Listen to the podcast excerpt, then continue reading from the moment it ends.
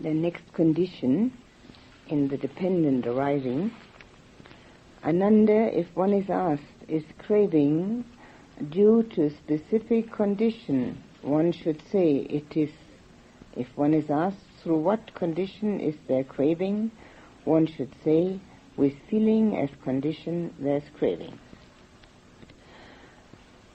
Now, yesterday we had that whole um, explanation on craving, and we might have been able to see from it that it is at the bottom of all the ills that arise in the world amongst people.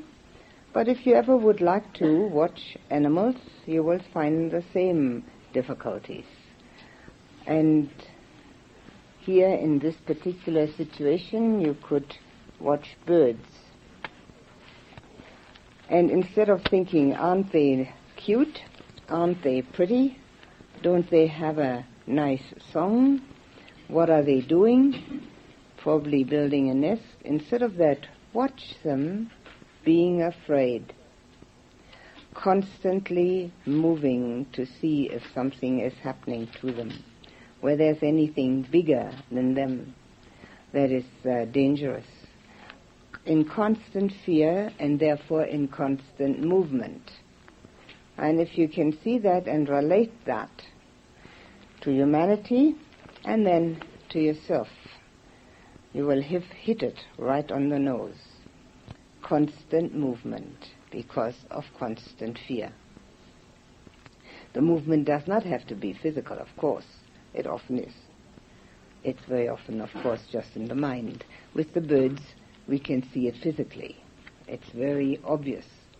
And uh, it's very helpful also to see that those beings which are the nearest to us, namely the animals and those that we can see, and they're the only other beings that most people can see.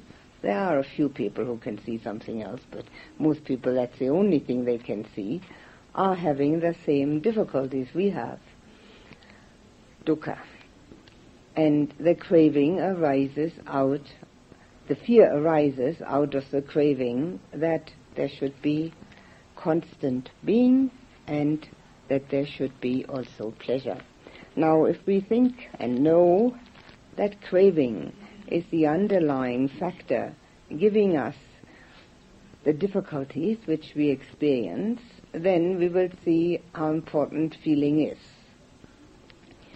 Maybe you can also see from this already that craving is already a mental action, making karma. Negative karma, of course. But feeling is not. It doesn't make any karma, it just is. And therefore, you can also see from this, maybe, that we are here at the point of departure. If we have feeling without craving, we're not making karma. If we have feeling without craving, we also do not return into the same round again of liking and disliking. In other words, if for a moment we do not have any reaction to feeling, at that moment there's peacefulness. You may be able to actually experience that. A feeling is just feeling and not a beginning of a reaction. We don't have anything happening to us. Most of the time in our lives, I might say even all the time in our lives, things happen much too quickly in order to even either notice it or let the craving go in the condition which is here, you may be able to become aware of it and then, having become aware, having a chance at letting feeling just be feeling. Now, with feeling, the interesting part of it is that craving can be for many different sense objects for many different sense pleasures, at least six different ones. because there are six senses, including the mind. But the feeling which is aroused is always the same. It doesn't matter what kind of a sense object we're craving, nor does it matter through what sense door it has come. It's always the same feeling. The feeling of wanting or of rejecting. So the that is an interesting aspect to notice in oneself. Because again it helps us in two ways. It helps us to see ourselves more impersonally. That's one way.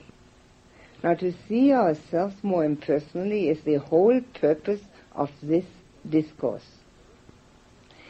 And because of that, it's a difficult discourse, even though it sounds quite simple.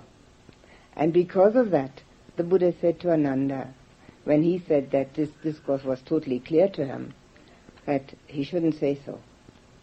Because it is a discourse which has only one direction, and that is talking about all the aspects which refer to a human being on a level of impersonality. Those things are just conditions.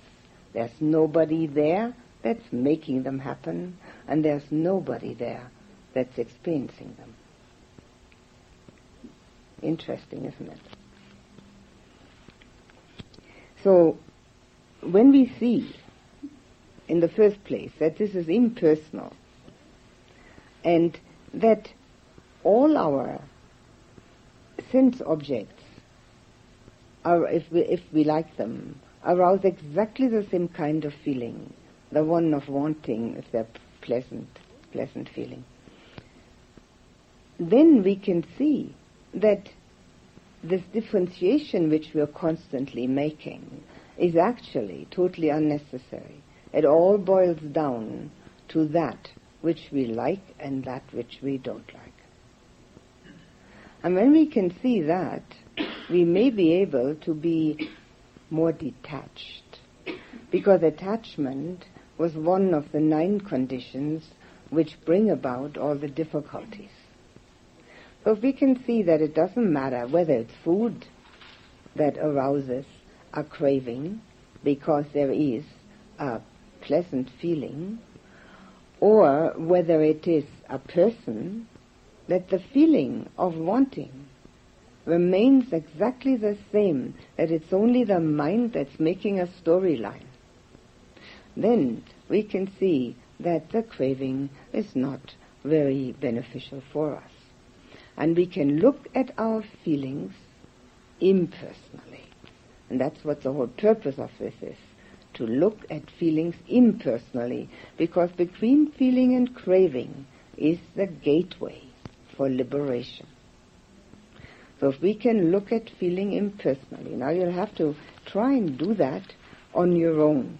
I can only make the suggestion. I can't look at your feelings impersonally for you. You'll have to do that yourself. And of course, in order to do that, one has to be aware of one's feelings. And this is a thing that is often bandied about in Western psychology, getting in touch with one's feelings. Well, if one is craving, wanting anything, one has already got in touch with one's feelings. It's not possible that craving arises if there isn't a feeling before that. So, in order to get us to know ourselves a little better, all we have to do is pay attention to that. I don't like, I do like. So, what's the cause of that? Now, with feeling, we also need to know the other side of it. Feeling brings about the craving, but how do we get feeling? because obviously this is a very important point in our whole makeup. And we often talk about that point as getting to know oneself better because we're only uh, concerned with our mind. Well, this is also not quite the way it is described in Western psychology. Feeling comes about through contact, contact of the senses. Now we have to look at these senses, which I have already mentioned them, well, we can say that we have six senses. And we have to take that for granted that in Buddhist terminology, the mind is called the sixth sense. And they're called the sense faculties. We have those. And they are called the internal basis. They're internal to us. We have those faculties. We can see, hear, taste, touch, smell, and think. So we know all that. But we really don't pay a lot of attention to it. And then we have the sense objects, and that's the external basis. They're outside of us. And then they meet, which I explained yesterday already. And as they meet, there's contact. Now that contact is the only thing that can ever arouse feeling. Now because feeling is our doorway, if we don't go any further than feeling, it's a very important thing to know. Contact conditions feeling. So this is only possible through either the five senses or the mind. And the mind has ideas, and that also brings feeling, which is an, the uh, reason why I say if you do loving kindness meditation and you can't feel a think, thing, never mind. Think it. Eventually, the feeling comes. Thinking it long enough, whatever it is, if we think something wholesome like that long enough, the feeling for it arises. If we think the opposite long enough, we feel that too. And because we've been thinking long enough, I am, therefore we all feel it. Getting up in the morning, who's getting up? Me, of course. So we've been thinking it for lifetimes. So obviously, this is what we feel. And then, the simplicity of it all is actually astounding if we have a real entry into understanding that there isn't anybody there, and we actually know that, eventually we'll be able to experience it and feel it. In all that simplicity, that's enlightenment. The thing is so simple that it appears as if anybody should really be able to understand it and then do it. But it isn't. It's just that our whole thinking process answers to our sense contacts. And this is the interesting part, which is the one I have already described several times, but I want to go into more detail here, because the Buddha also goes into more detail here at this point of this discourse. I've already told you that we have four aspects of the mind. The sense consciousness, the feeling, the perception, and then the mental formation or volition. That which we then intentionally think. Our sense contacts, hearing, seeing, tasting, touching, smelling, all have their own objects and their own ability. We can't see with the ears and we can't hear with the eyes. That's obvious. But they all converge in the mind. They have no way of explanation except through the mind. So they're all separate, all these sense contacts that we make, and they all uh, only have one function. The ear can only hear. The taste buds can only taste, but the whole thing converges in the mind. And as we have that converging in the mind, and this is happening constantly, this isn't just on Sundays or when I talk about it. This happens from morning to night, day after day, all the time. When that converges in the mind, then the mind reacts. And this is how this whole sequence arises because we are reacting. And whether we know it or not, and most people don't, we are reacting. Most people never pay attention to that. They take it for granted that they're reacting. They don't even know the word is in there, the action of reacting. Because it's so fast and it's so habitual. And that's why I've told you that when you go outside, for instance, to become aware of the sense contact, and with that, of this, the other three, which is the sense consciousness arising, the other three things which follow immediately. And when you can become aware of that, in the beginning it's not possible. One has to go back again and start all over again, seeing the same thing again, and then trying to become aware of feeling, perception, and mental formation. It's only when we finally become aware of those steps that we realize what's going on. What is going on is a totally impersonal process, which is due to the fact that we have those senses, including the mind, and that they all have that kind of interconnection. And if we see that that's going on, we may get a little more of an inkling of this being the, a totally impersonal thing, that there's nobody there doing it. Because sometimes we would much rather not do it. And it's just a process which happens. Now, these, our senses and the sense objects, they constitute the meeting ground between the mind and the world. Now, everything that we experience is, of course, a meeting ground of mind and world. But here we can see it best. We see something that's out there in the world, and the mind explains it. And the mind does not always explain it in the same way. Maybe one is feeling very well in every aspect, and one looks at snow-covered mountains, and the eye sees those snow-covered mountains, and there's a nice feeling, and the mind says, pretty, and then the reaction is, how nice to be surrounded by snow-covered mountains.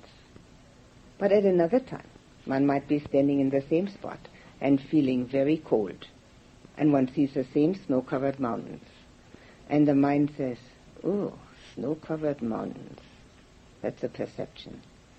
And then the reaction is, I wish I was in Hawaii.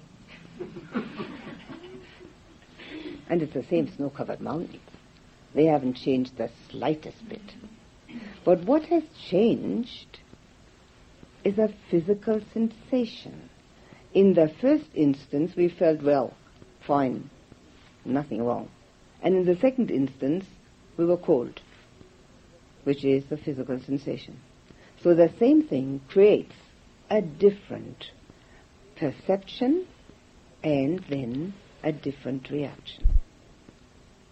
So this is a very interesting aspect and makes it even more impersonal. Because we can see that there's nobody in charge of this. Who is in charge? Who's doing all this for us? Who is running the show? I'm sure everybody would have thought once, at least in their lifetimes, if I had to run this, I could do it better. If one hasn't done thought like that, one hasn't paid enough attention. So what we have here is a meeting ground, which we can see with everything we do because it goes both ways. But with the senses, that go outward and meet the world, we have a very interesting experience of that. And then, another thing which we don't know, but which makes it so difficult to become aware of the feeling that arises when the sense consciousness and contact is there, is the fact that they arise simultaneously. It's a simultaneous arising. The moment the contact is made and the consciousness of the sense, seeing, hearing, whatever, is there, feeling is there. And because of that simultaneous arising, we cannot separate them. And that's why people so often say, well, I know about the perception, the labeling. I do know about my own reaction, but I didn't know the feeling. Because we can't separate. We don't separate. We stick to the contact, the uh, whatever we see, because it's uh, more predominant, or what we hear. So we have to be even more mindful to know the feeling that comes with it. We can recognize the feeling after we have already had perception and volition or mental formation. But that's too late because the feeling makes the craving arise. So it is very important to become mindful enough, especially, of course, in a meditation course, to at least know what happens, that the feeling arises. Now, in the sitting position, it is an ideal situation to become aware of that, even logically, because we don't get the unpleasant feeling unless we've had the contact of touch. We can't get this unpleasant feeling of sitting without having had first the sense consciousness of touch. So we get the touch and it doesn't even arise as unpleasant right away it arises as, new, as neutral in the beginning, because there are only three kinds of feelings pleasant, neutral, and unpleasant. So in the beginning, when one sits down, one may be able to sit for 20 minutes, one hour, whatever, without any unpleasantness. So it's neutral. But then comes the unpleasantness. And then it's very simple to see touch, unpleasant feeling. So the simultaneous arising does not always have to be the same feeling. It can be neutral also. And often is. So then, with that, and that I have already mentioned that, but I like to mention it again in this context because it is a very important way of getting in touch with this particular aspect of ourselves. Then, of course, comes the word pain, and then comes the reaction. Either I'm going to sit and grin and bear it, or I'm going to learn dukkha from it, or I'm going to stick through this if it's the last thing I do, or I can't stand it, I'm going to get up, or whatever it may be. Any, any of the many different pos- possibilities which the mind makes up. And it doesn't always make up the same. It may be the, exactly the same feeling. And three days in a row, or three sittings in a row, it makes up three totally different storylines. Because it gives itself the, pos- the opportunity to have more of diversion, different stories.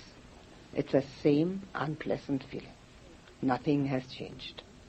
So with that, we may be able to see that this simultaneous arising of the feeling is here easily done, also because we're sitting very quietly. But outside, we can become aware of seeing, hearing, and tasting or smelling. These two are, the smelling is more difficult, but the tasting in the eating, for instance, that cannot be, that can be quite easy, that there's a, with that contact, there's a pleasant feeling. Or if one bites into something, as I'm sure everybody has done at some time, which one can, thinks it's a strawberry and it turns out to be a chili. I mean, the feeling is just disastrous because the uh, the uh, taste, t- the touch of the taste contact was already contaminated with the perception. So there was already a perceiving of the eye contact and this eye contact was already with with the mind explanation, and then when the actual taste contact happened, the whole thing is a total disaster. It doesn't have to be a strawberry and chili, but it just occurred to me because I both read. Uh, but it does happen uh, not infrequently that one thinks one is having something entirely different than what one is getting. And then it is not difficult to realize that with the moment of contact, the feeling arose. And then, because the feeling is very strong, it's very unpleasant, it's very strong, one can separate the two. One can separate the taste contact, the contact of this tasting with there isn't feeling. And that's a very helpful situation. It doesn't always happen, of course, one can't quite make it happen. But it is important to realize that because it hinges our whole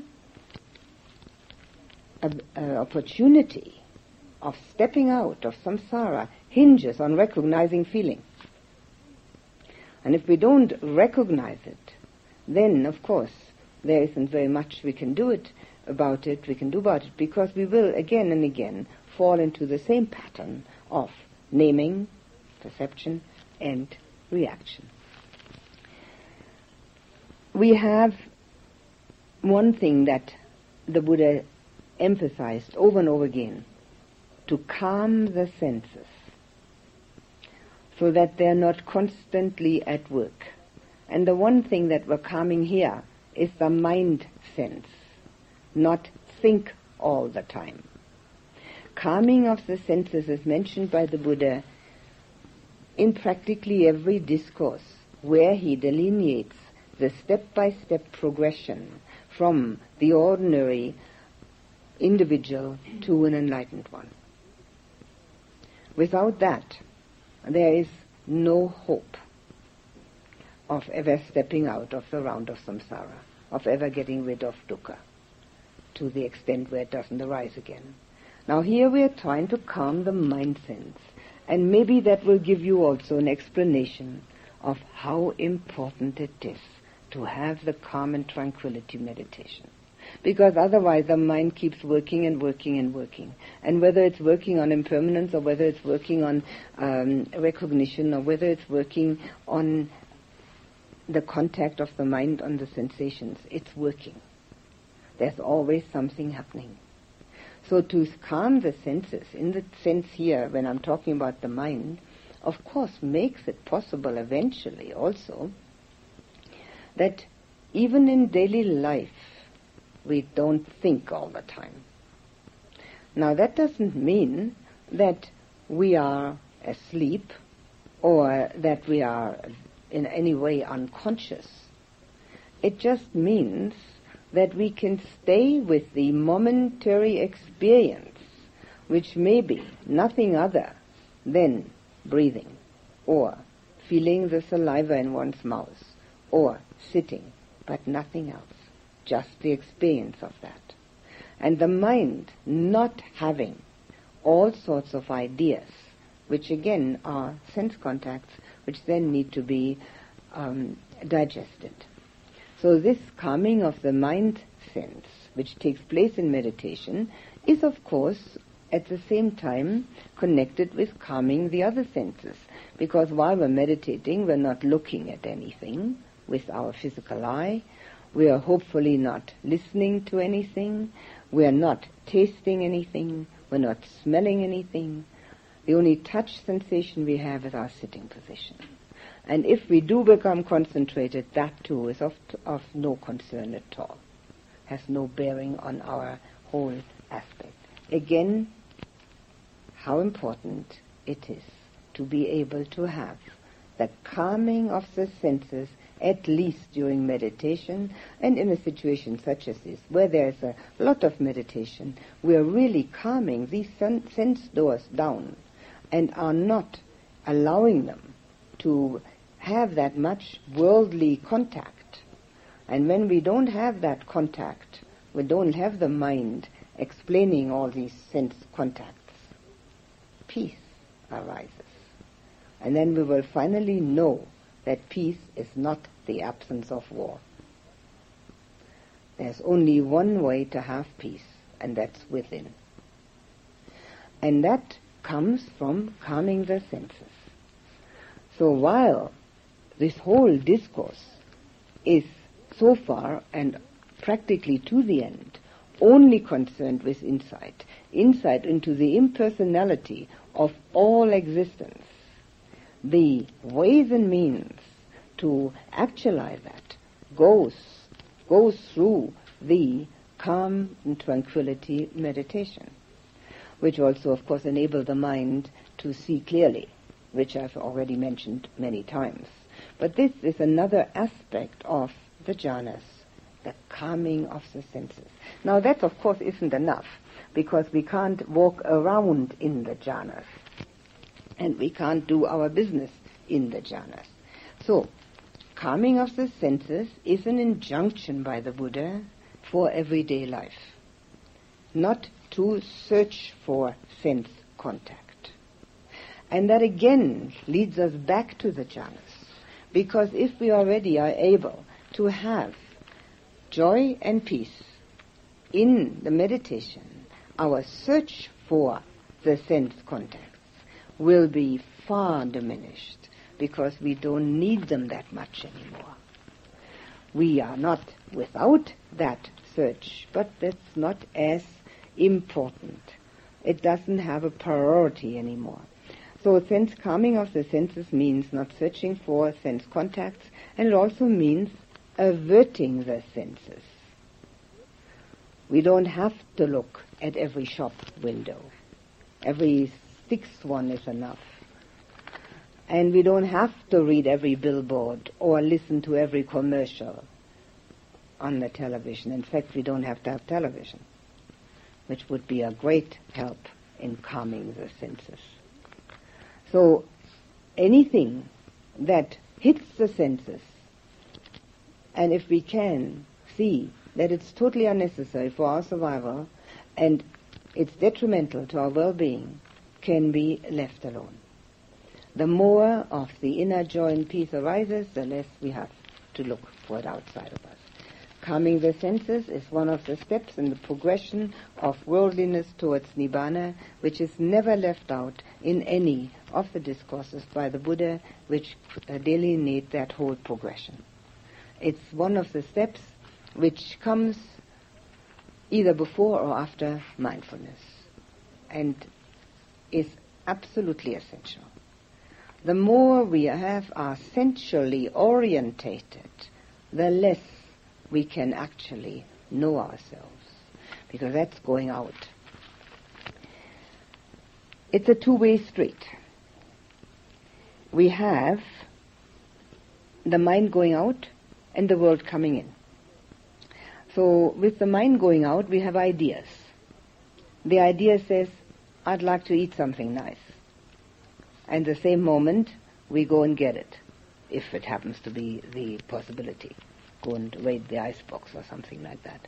So then, having with the mind gone out, then it comes in. In that case, with the taste contact. Or the mind says, I'm bored, I want to go to the movies. So it goes to the world. And it goes to the movies, and we have the visual impact coming in. So we have this two-way street. Now, it doesn't always generate in the mind. We don't always say, well, I want to do this. Sometimes it starts out there because we're just standing there and there's a visual impact or um, we hear something. We haven't said, I want to hear a truck. We just hear the truck. So that comes into us. And then the mind explains the whole thing. Actually, there's only sound, but I've already told you that. But it's very important to practice it.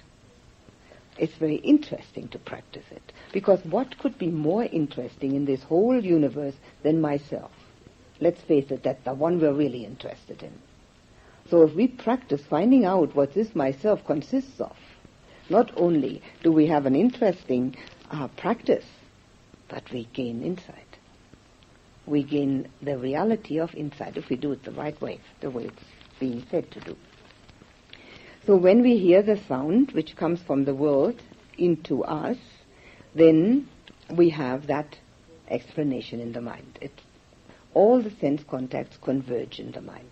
And as the sound then has already been accepted by the mind, then it gives it a name, says truck, or says ugly, depending on what kind of feeling arose together with the sound. If the feeling was neutral, the mind might say truck. If the feeling was unpleasant, the mind might say awful. And then the reaction is there are far too many trucks around here, or how can any meditate, anybody meditate in the surroundings, or whatever one can think up. And then another truck comes, and then the mind thinks up something new. So we have this two-way street happening. But this is not theoretical. And I repeat this, I think, every evening. Because I want to warn you against thinking or reacting that this is just a story. This is us. And you need to experience it. And it's possible to experience that. All you have to do is remember and do it. Go out there and become aware. You can do it in here too.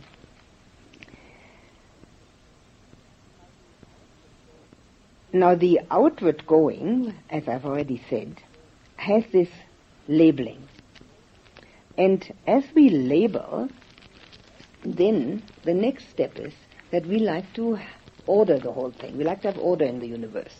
We don't like to live in chaos.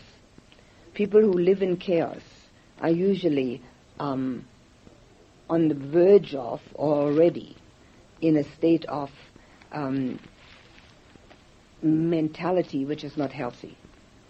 As long as we are mentally healthy, which what we consider healthy, Buddha said we're all sick, but what we consider healthy, we have to have order because we cannot cope with chaos in the universe. So what we do then with this labeling, with this perception and labeling and naming, we conceptualize. We make a concept out of it. And as we make a concept out of it, we immediately evaluate it. That's our judgmental mind. And it is totally natural. We have an evaluation of it.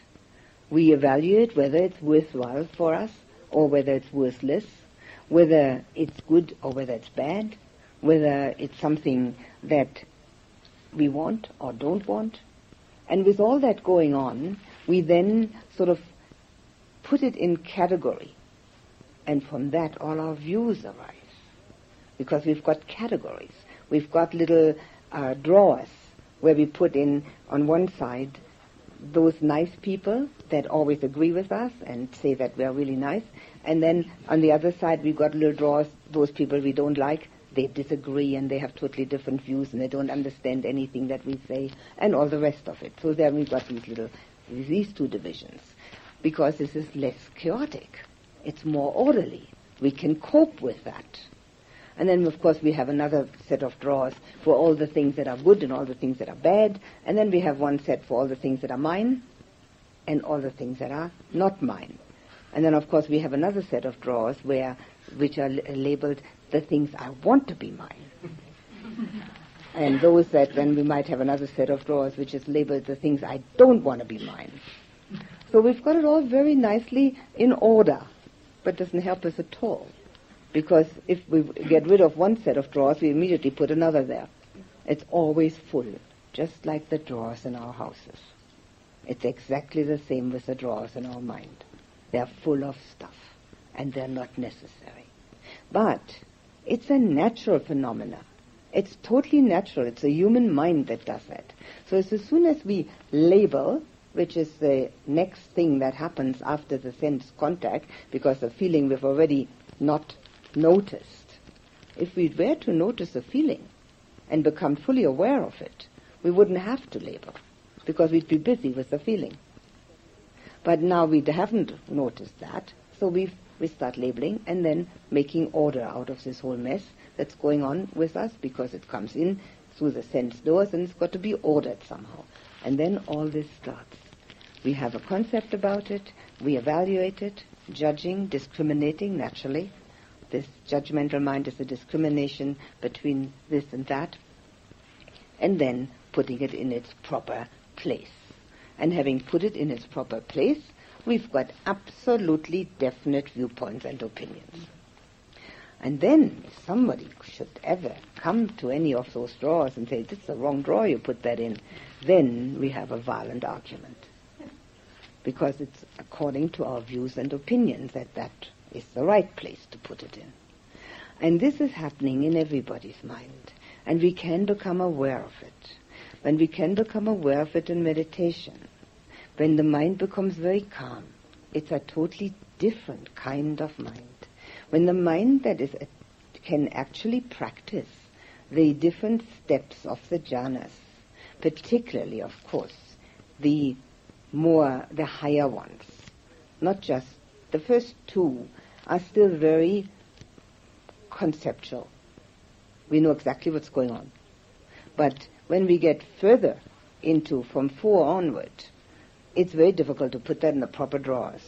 Although I always give names so that there isn't any chaos in the mind, that there aren't any drawers for it, because it doesn't exist in the world. And because of that, it shows us that it's not necessary.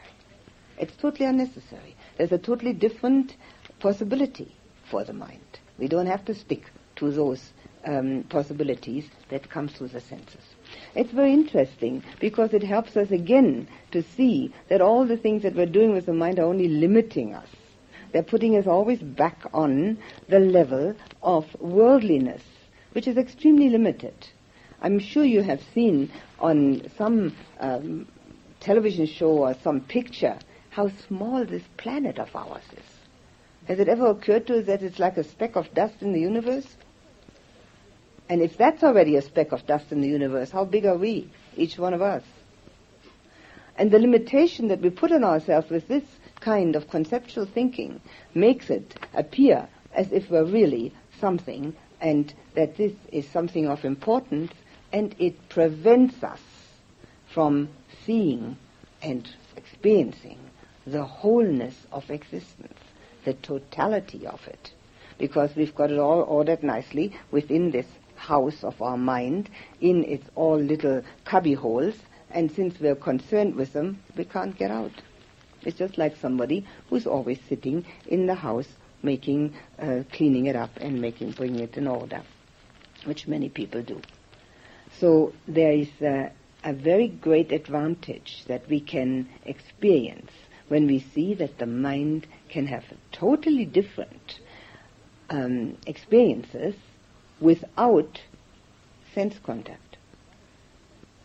And that only happens, of course, in the um, meditative absorptions. So that's a totally different mental state. It's always uh, explained sep- uh, as a separate, separate one.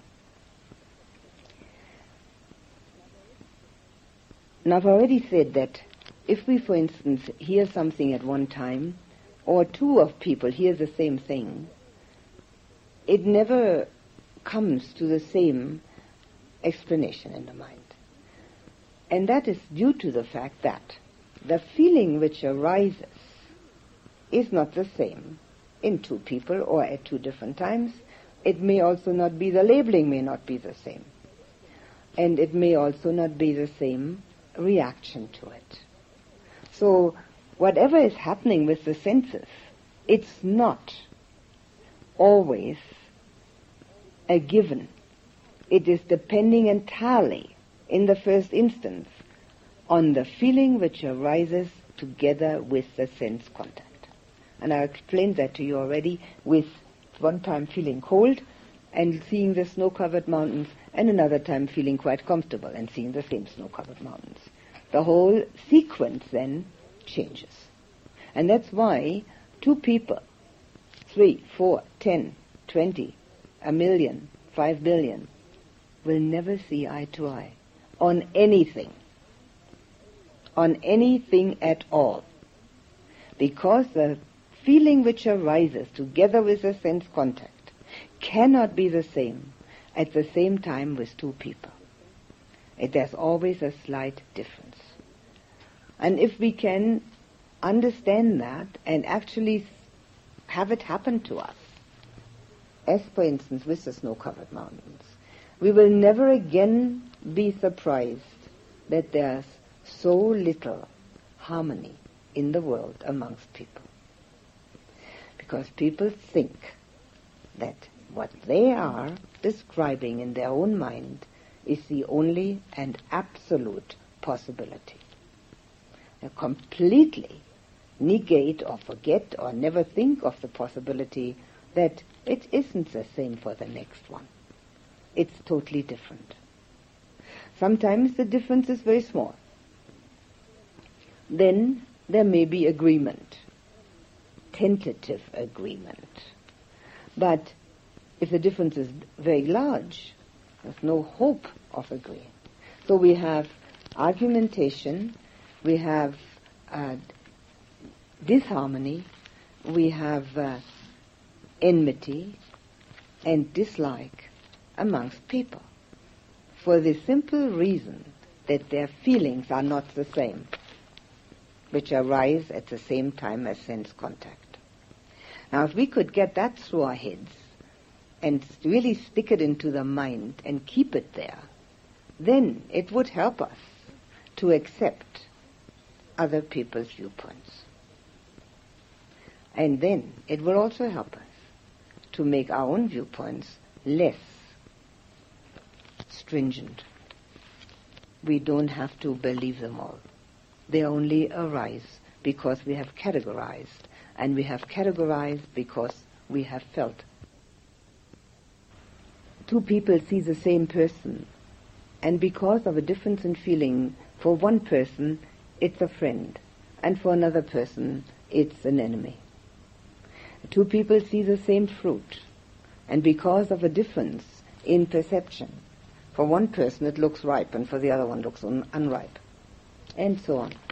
There's uh, in any in any possibility and always that understanding that it's just my reaction, that's all. Now, if we could remember that, our relationship with other people would greatly improve, not just by tolerating them, not just by trying to accept them, but through that insight that there's nobody there. It's just a feeling which creates a perception, which creates a volition. That's all. But that's a difficult thing to do in the world, but we can try it here. Now there are two things which are important in this whole sequence, and I have already briefly referred to them, but the wording is important because the teaching of the Buddha and meditation is science of the mind, and science has its own terminology. And if we know that terminology, which is concerned with the Buddha's teaching, it's much easier to understand each other. Now, other teachings have other terminology, and to bring the two together and make them fit is usually impossible, unless one has happened to experience both and then realizes that one is experiencing the same. So the terminology is important. So the Buddha talks about, and we will read that also, it comes later, but it belongs in here. He talks about impingement and designation.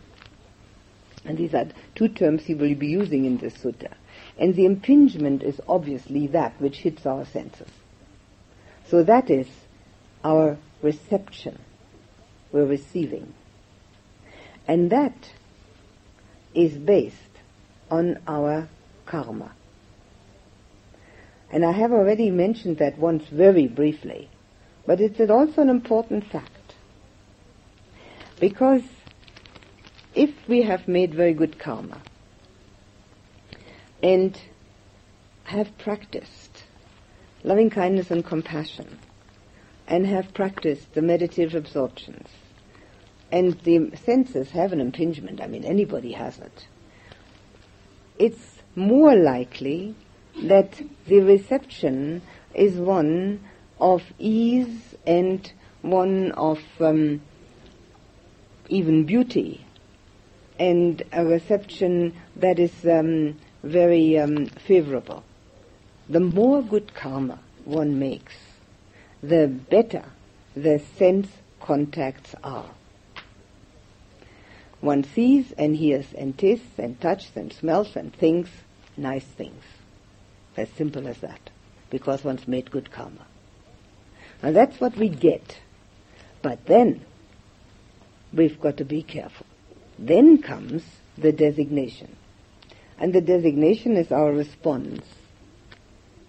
As soon as we respond to that which is the input, which creates immediately a feeling, as soon as we respond to that with either the craving to have or the craving to get rid of, we're making bad karma.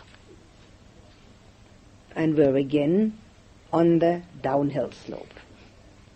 But if we were to just notice the feeling that has arisen, and the sense contacts will be there as long as we are alive.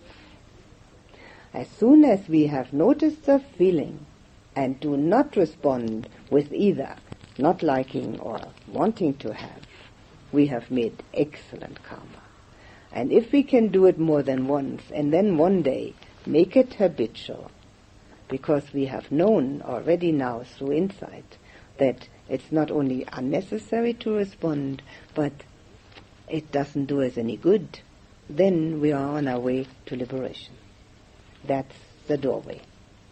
So we have impingement and we have designation going out. And anyone who's a meditator has made good karma. So it is obvious that we get a lot of nice sense contacts, which is fine on one side because it makes life better, but it's very, very unfortunate on the other side because as long as we're not enlightened, the mind is always apt to think, well, what's wrong with this world? It's all very nice. What am I supposed to do about it? I'm quite satisfied with it. And do not see the dukkha in this constant coming in and going out, this constant movement which is friction, and therefore dukkha. Because it's all very nice, because of good karma, and so the mind is apt to be self-satisfied. A great danger to be self-satisfied. Naturally, if the dukkha comes up again, then one becomes aware of it again, but again the mind may be again blaming somebody for it or something for it.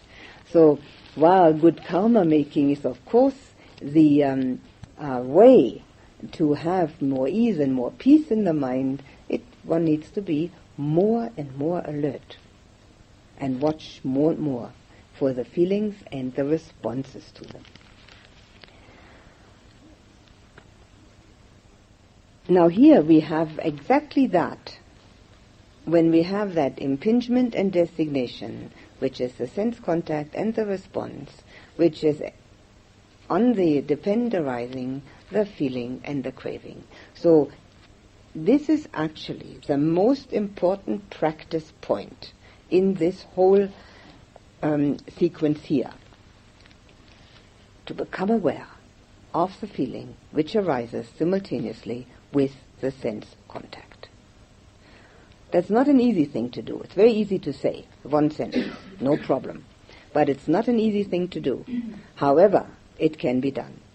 It needs mindfulness, bare attention, being alert, awake and aware, not woozy and fuzzy in the mind.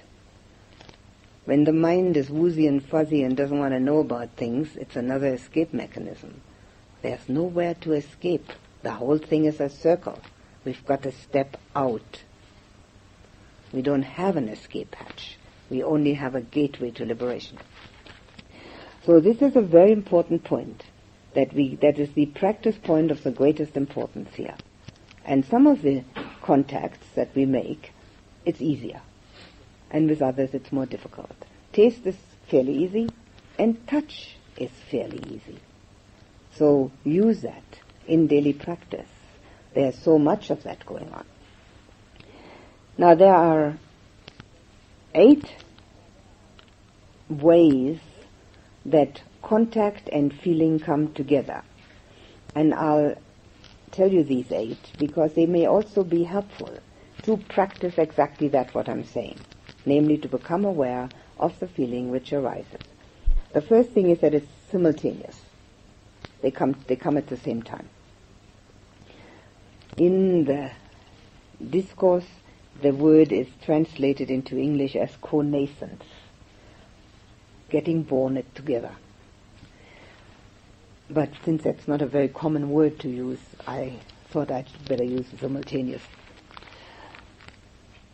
So that's one thing to watch out for. That's the first thing. I've already mentioned that. The second thing is that they are mutually supporting each other. They're mutual. The contact supports the feeling. And the feeling at the same time also supports the contact. because we are not aware of the feeling. So the contact is the most important thing. Because we are already engaged in that contact, we have that support system back and forth. Contact brings feeling. Feeling is the support system for this contact because the awareness remains on the contact. If we were to get onto the feeling, we wouldn't have to support the contact any longer. So if we see something, or see a beautiful flower, and we become aware of the pleasant feeling that's arising, we can put our attention on that feeling. But if we don't, we keep on our attention on the uh, beautiful flower and start having the sequence of the naming and labeling and then the wanting to have it or wanting to know its name or whatever, whatever it is that the mind then conjures up. So they're, they're mutual as long as we haven't separated them. And then contact has to be considered to be the underlying support, the decision, the decisive support for feeling. And therefore, it's not only that they're mutual, helping each other, but it's also the decisive support, the contact.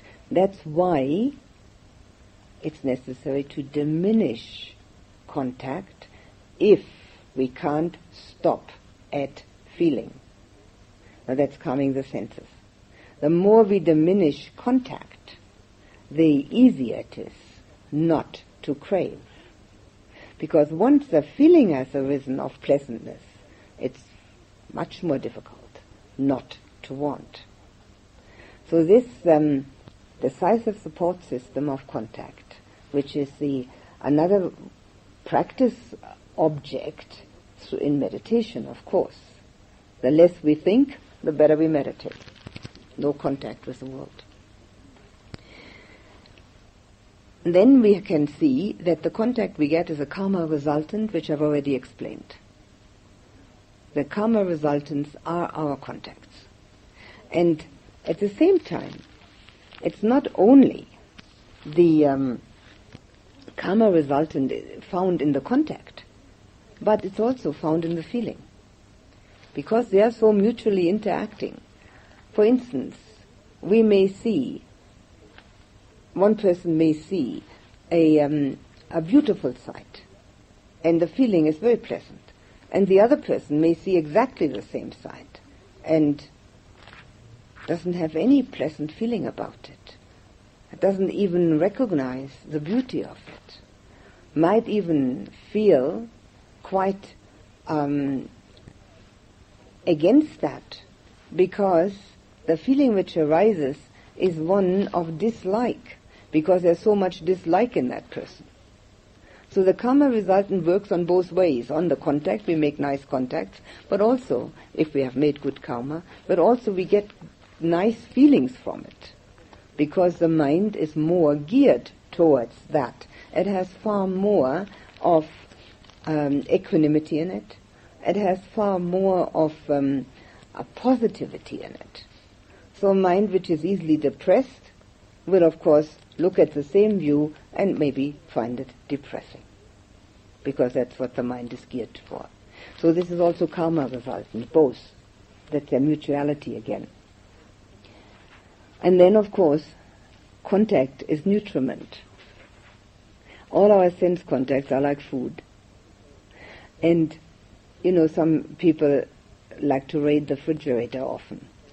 They like to, or like to nibble on things. And uh, it's the same with our senses. If we want to nibble on things, we want to have more food. They're food for the mind.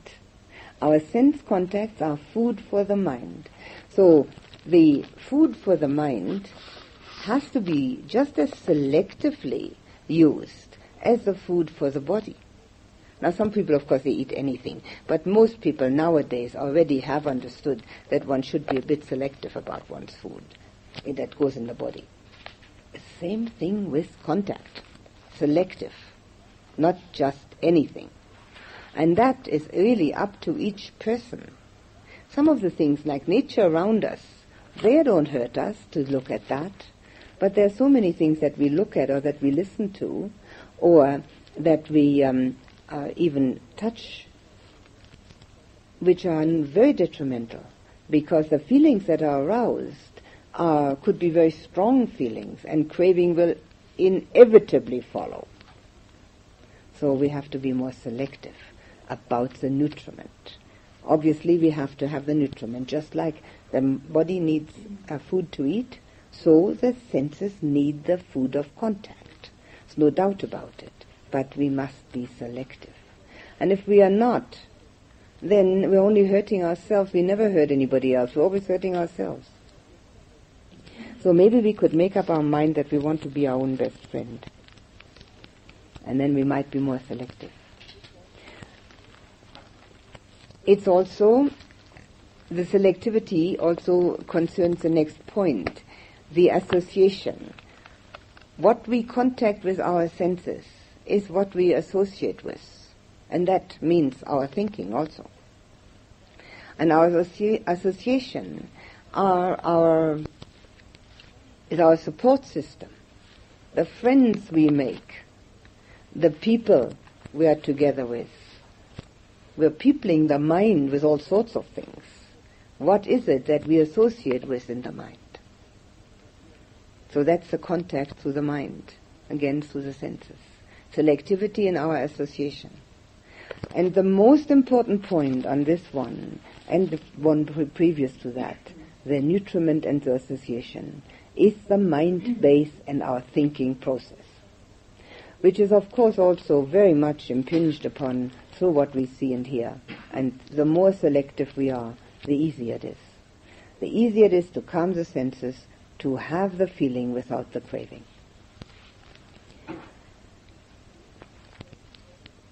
The next one is called presence, which means actually the awareness that we have. Now the awareness of the, those two coming together and the awareness that helps us to distinguish what is actually happening within us, namely the feeling. Because if the feeling is not distinguished, then, as I said before, we'll stay with the contact. And as we stay with the sense contact, it will invariably lead to the next steps. It can't help it. We have to have it. We have to have the volition at the end, which is our reaction, which is our new karma making. So we need to know the presence of what is happening. And the last one is called the non-disappearance. Now the non-disappearance does not mean that these things are not impermanent. They are, of course. But what it means is that they arise and cease constantly. We're constantly confronted with this. And if we're not careful, if we don't do something about selectivity and calming the senses, then there is very little hope for us to find the gateway between feeling and craving, because this is a constant. It, in all our waking moments, we're making karma through this process of impingement and then designation. And through all our waking moments, we are confronted with sense contact. So it is not that they are not arising and ceasing. That is another point. But they are continuing. And this is according to the verse which I read um, yesterday or day before yesterday. The succession of the aggregates. And these are the aggregates, those four. The sense contact, the feeling, the perception, and the volition. It's a succession of it. This is a non-disappearance. All of it requires a great deal of mindfulness and requires time, and that's what we have here. We have time and we have quiet to get to know these aspects of ourselves which we which make up the personae. That's what we are made up of. And that's what the whole thing is all about. And our viewpoint is that we are something special. And the truth of it is that we are only reacting. That's all. So then there's one other thing that is mentioned here, that the first thing I've already mentioned, that the impingement, which is the reception that we receive coming in. And the other thing that we do then, And not immediately that we immediately react, but it's so fast we don't know it. We actually have a moment of investigation. The impingement of the senses is followed by a moment of investigation. So fast, we don't even know it. But here, we can slow down, and we can uh, become aware of that. And there are sometimes moments, even in daily life, where one can become aware of that through an accident, um, because the mind did not respond immediately. And we can actually see that, but we can do it also purposely. And as we have investigated, then we register. And that registration is the moment where we can also become aware of the feeling. Because the registration in the mind is that which actually explains already the feeling. So the feeling, to become aware of the feeling, as I said, is difficult because of the simultaneous arising, but not impossible. If we slow ourselves down and stop reacting. And that is, of course, a practice which will show us that there's no need for us to crave. Because whatever we crave, it's not going to be fulfilling anyway. It's not going to give us what we're looking for. The only thing that will be fulfilling is to have that understanding that we don't carry any particular person around with us. We are nothing but all those bits and pieces put together and then the mind reacting to it and saying, look at me, wonderful am I, or terrible am I, whichever state of mind I happen to be in. But none of this is true. It's always just that.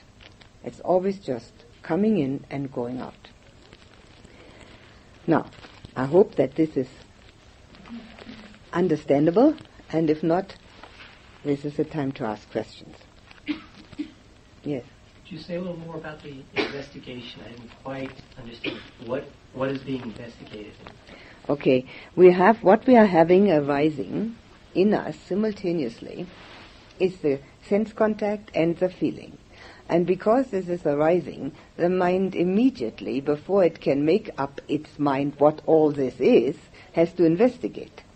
So before the mind can actually get to this point of making order in the chaos, of having an evaluation and then putting it in the proper little drawer, it has to investigate. And it does that very, very quickly because it's used to it. Now I see now small children, if you watch small children who have no practice in doing this, they don't know what these things all are. They're quite bewildered by them. They've, and they use them in the wrong way. They might uh, um, pick up uh, something that's obviously extremely dirty and should be thrown away and stick it in their mouth. Because they don't have that order in the chaos. They don't evaluate yet and their investigation isn't working properly. Because it, it, they're working, it's working. They are trying to investigate, but they can't make order out of the chaos yet. They can't say, ah, this is a dirty thing, I can't have that. They're just investigating. And then the registration in our mind says, this is dirty, I don't want it. Right? But in the little kid's mind, the registration might say, I have to eat it. You know, I mean, I, we can only assume what it says. But that's so this investigation aspect is with us very quick because we're very practiced at it and we don't notice it. But before we can make order out of the chaos, we do that. We investigate and we register.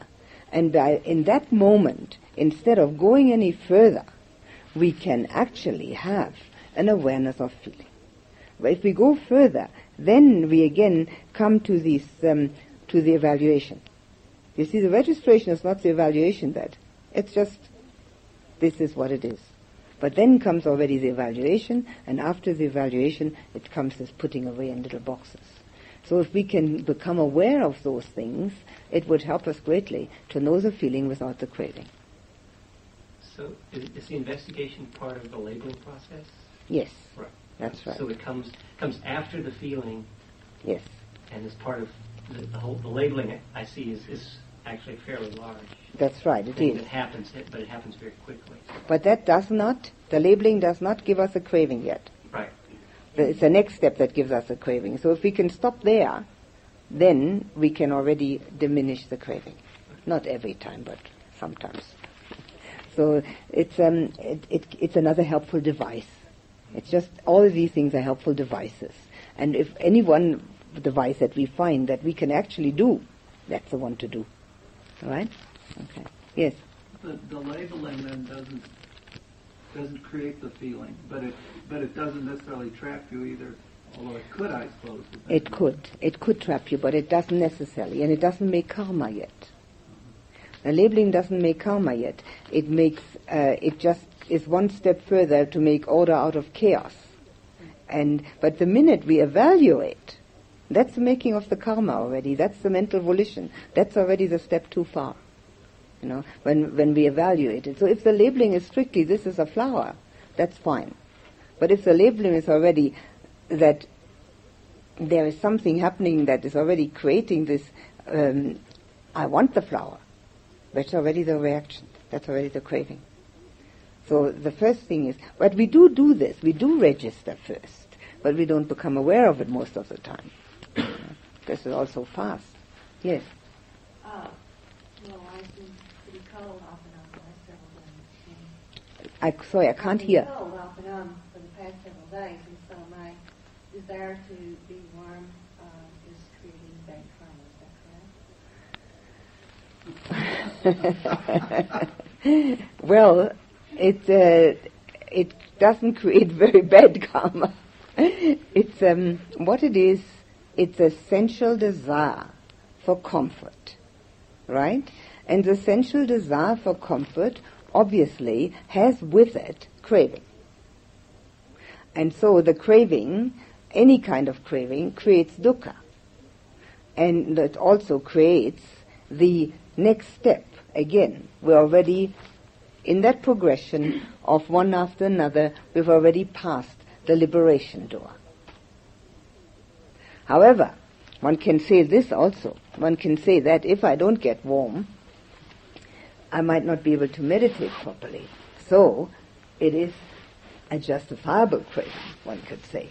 Well, the same, by the same token, there's a craving or a desire, let's put it this way. There's a desire to become enlightened for some people. And this desire is of course also creating dukkha. And it is also a desire which keeps us in the round of uh, birth and rebirth. But without that desire, we probably wouldn't do it. So, in actual fact, we're desiring to become, uh, to get rid of the desires. But if we can see that happening, that we are cold, you're cold and you want to get warm, right? And if you can see that not just as a justifiable action, but as essential desire for comfort, you've already seen into the um, uh, dependent arising, and you've seen into yourself. That you still want to be warm, that's another question. At least you've become aware of what's going on. So that can, can, can at least be helpful to see oneself more clearly. Please put the attention on the breath for just a few moments.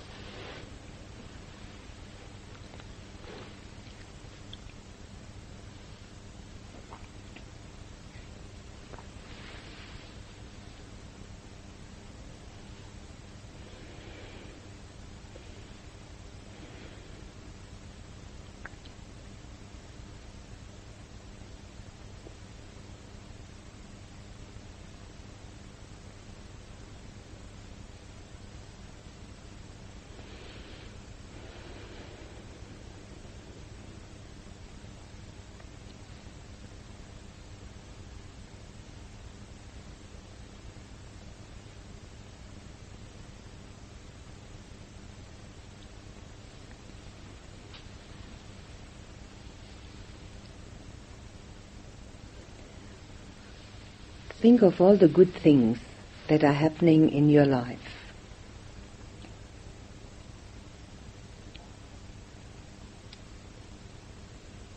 The people, the experiences, the objects, the things that you have. Look at all of that and fill your heart with gratitude.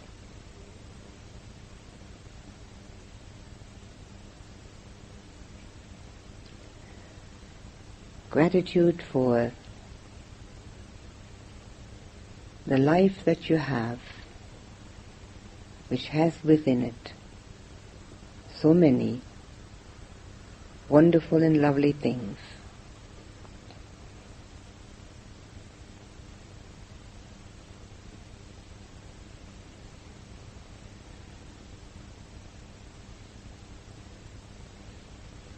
The home you live in, the food you can eat,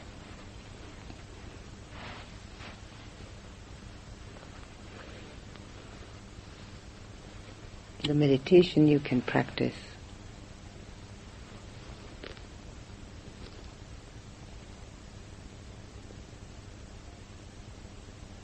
The sights you can see.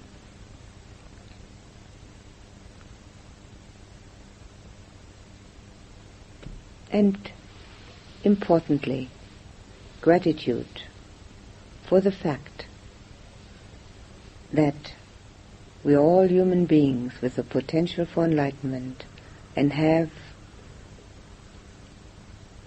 our senses and our limbs intact. Be grateful for that. Experience the gratitude.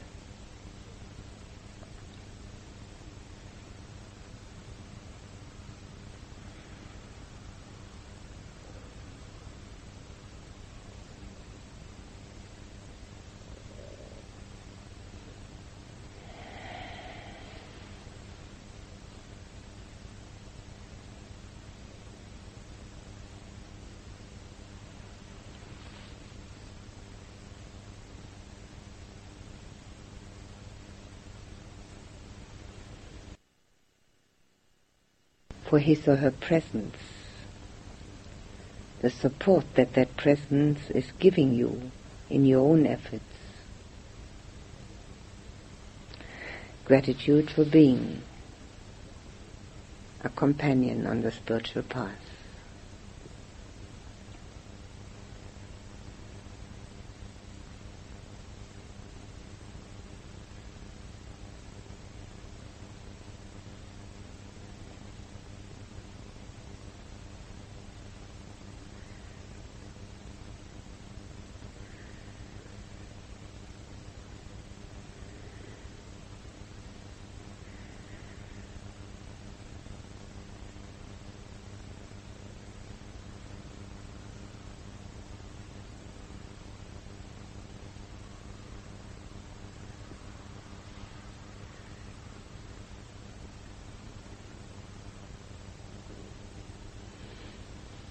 Now think of everyone here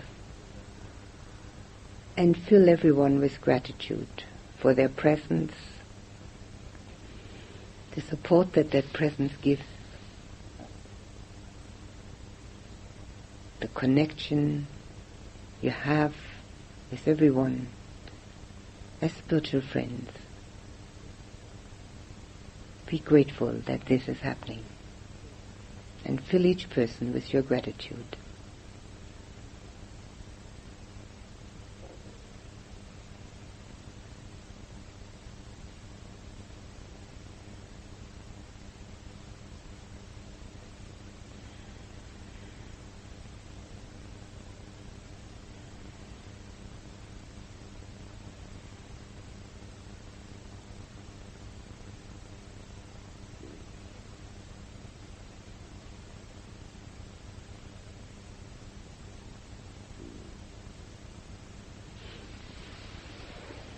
Think of your parents with gratitude.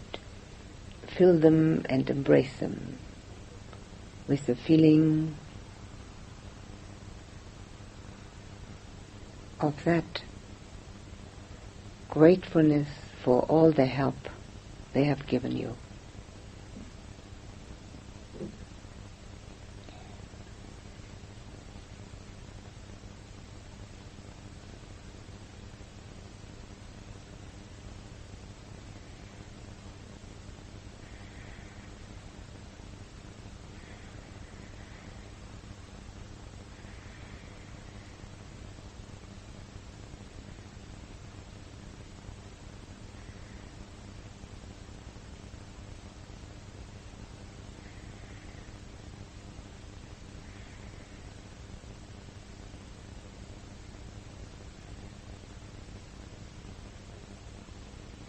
And think of the people who are nearest and dearest to you and fill them with your gratitude that they're part of your life, accept you as they are, as you are.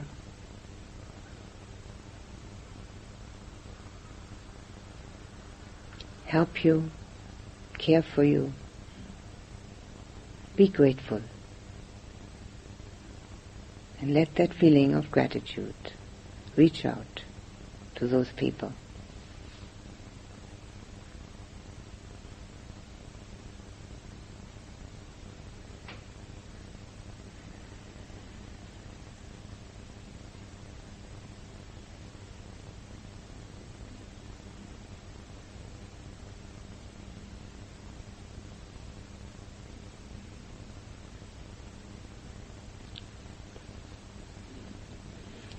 Now think of your friends and have gratitude arise in your heart for their friendship and fill them with that gratitude and embrace them with it.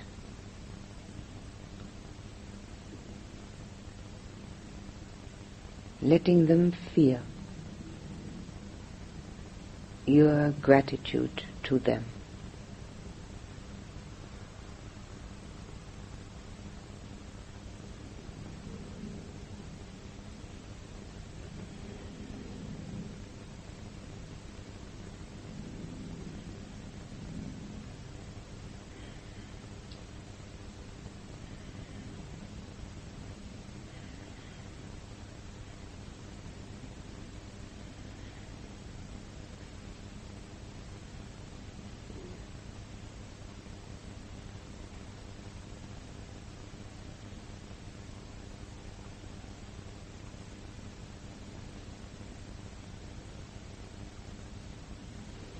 Now think of other people you know. Neighbors, people at work, acquaintances, relatives, anyone you can think of. And fill your heart with gratitude for their presence in your life and then shower them with that gratitude. Embrace them with it. Knowing that each one contributes to your life.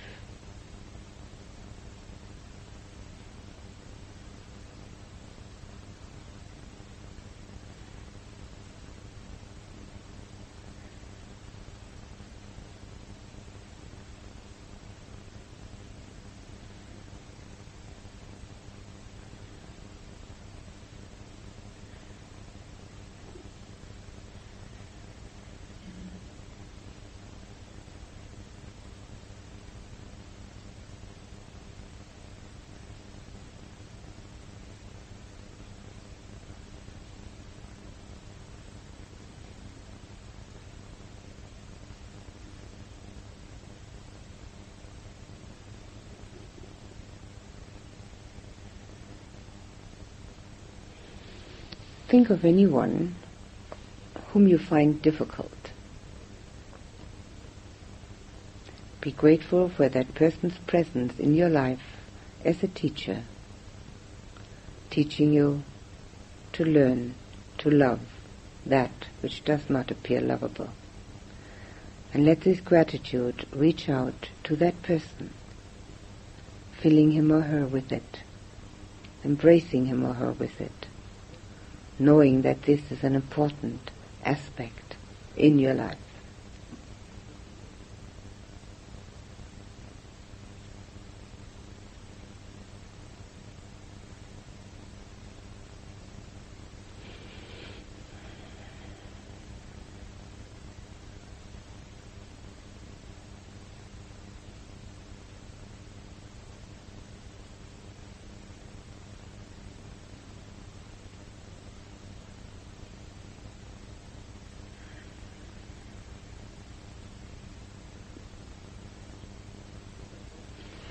Now think of all the people who make your own life possible. The farmers who grow food, the people who make the clothing.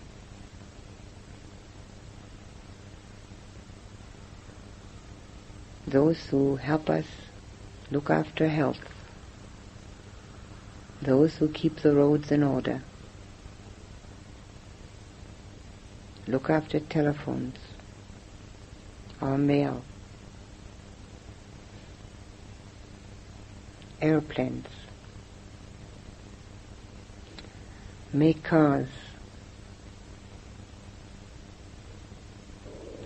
build our houses, supply electricity.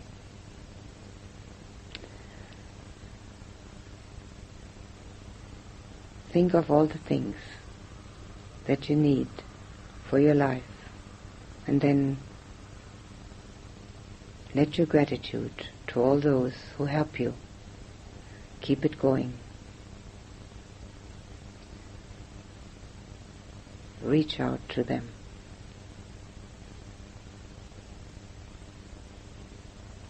Recognizing the interconnectedness, how none of us can do it alone.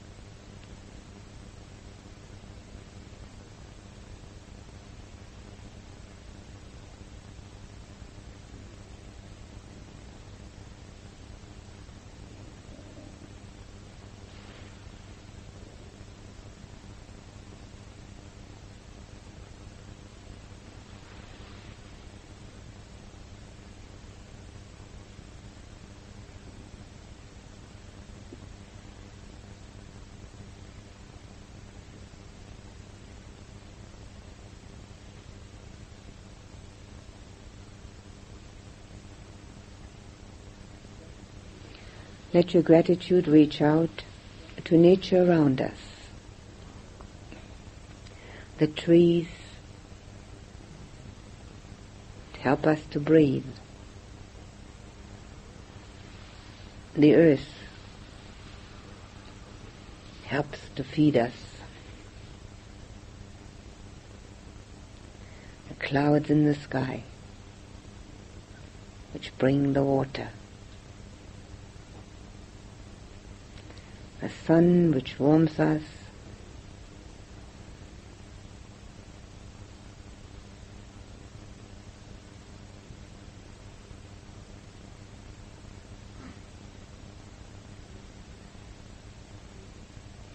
the moon and the stars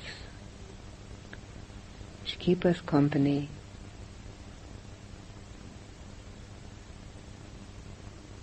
And influence many of the movements on this planet.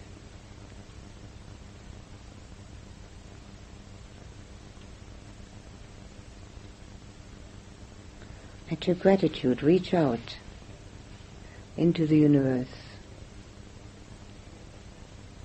to all that lives and exists, to feel your connectedness.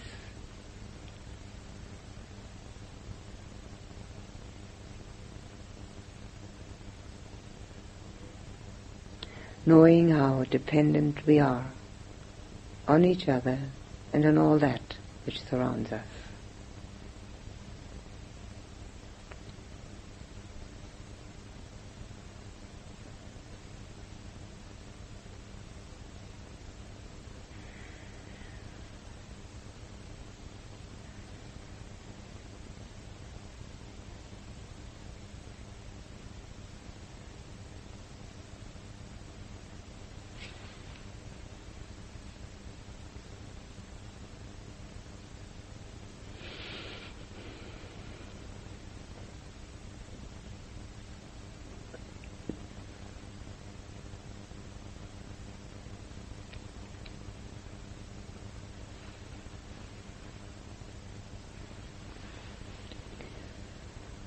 Put your attention back on yourself.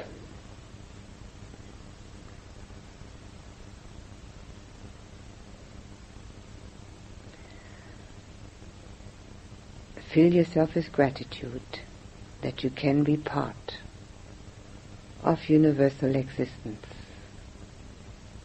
part of a whole, supported and protected. Feel that gratitude. Feel that joy of being embedded in the totality of all that surrounds us.